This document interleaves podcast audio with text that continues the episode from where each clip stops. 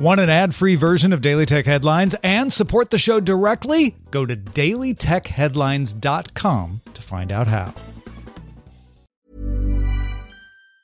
Planning for your next trip? Elevate your travel style with Quince. Quince has all the jet setting essentials you'll want for your next getaway, like European linen, premium luggage options, buttery soft Italian leather bags, and so much more. And it's all priced at 50 to 80% less than similar brands. Plus, Quince only works with factories that use safe and ethical manufacturing practices. Pack your bags with high-quality essentials you'll be wearing for vacations to come with Quince. Go to quince.com slash trip for free shipping and 365-day returns. My business used to be weighed down by the complexities of in-person payments. Then, Stripe Tap to Pay on iPhone came along and changed everything. With Stripe, I streamlined my payment process effortlessly. No more juggling different methods. Just a simple tap on my iPhone and transactions are complete. What's truly remarkable is how Stripe caters to all my customers' preferences. Whether they're using cards, Apple Pay, or other digital wallets, Stripe ensures a smooth checkout experience every time. Setting up Stripe was a breeze, taking just minutes to get up and running.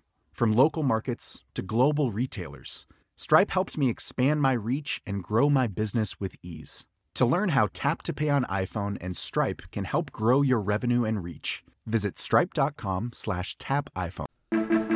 These are the Daily Tech headlines for Monday, October 22nd, 2018. I'm Tom Merritt. The information says its sources say Facebook has offered acquisition deals to several security companies. The sources say Facebook wants to buy a company with software it could fold into existing services to secure user accounts and alert them to hacking attempts.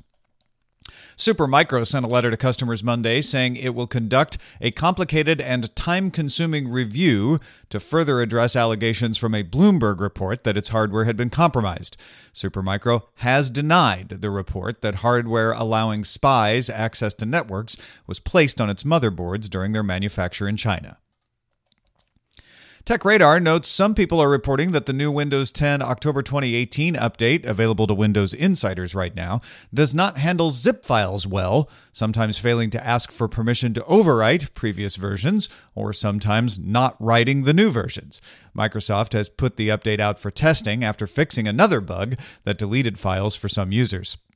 Ars Technica's Peter Bright notes that some commentators believe Microsoft should cut back to one feature update a year rather than two to allow for better testing. Bright himself argues Microsoft just needs to fix its development process. WhatsApp said Friday it took legal action to prevent companies from sending bulk messages in Brazil in order to combat election interference. A Brazilian newspaper on Thursday reported companies funding mass messaging attacks against a presidential candidate there. The final round of presidential elections in Brazil is October 28th. Linus Torvalds is back from several weeks away from managing the Linux kernel. Torvalds is meeting with top developers of Linux at the Maintainers Summit in Scotland. Torvalds took the break to get some assistance on how to understand people's emotions and respond appropriately, in his words. Netflix announced Monday it plans to borrow $2 billion through debt securities, largely to fund content development and acquisition. As of September 30th, 2018, Netflix reported 8.34 billion in long-term debt, up 71% from 4.89 billion a year prior. It's the sixth time in less than four years that the company has raised more than a billion dollars through bonds.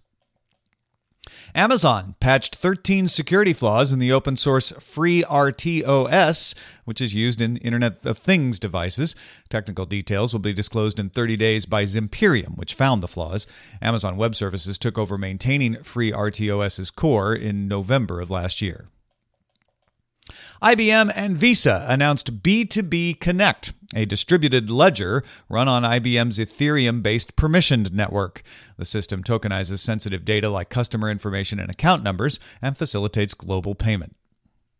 Grab Singapore launched its beta of Grab Express. It's an on demand door to door delivery and courier service operating from 8 a.m. to 11 p.m. every day.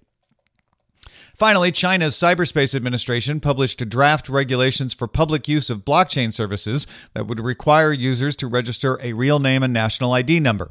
Operators of the services would be required to remove content that threatens national security and store user data for inspection by authorities.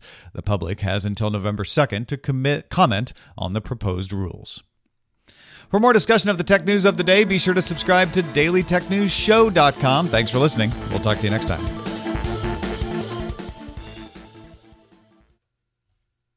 My business used to be weighed down by the complexities of in person payments. Then, Stripe Tap to Pay on iPhone came along and changed everything.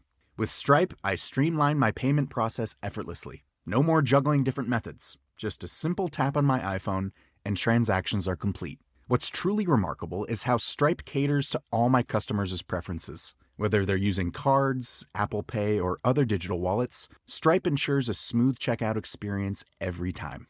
Setting up Stripe was a breeze, taking just minutes to get up and running. From local markets to global retailers, Stripe helped me expand my reach and grow my business with ease. To learn how Tap to Pay on iPhone and Stripe can help grow your revenue and reach, visit stripe.com/tapiphone.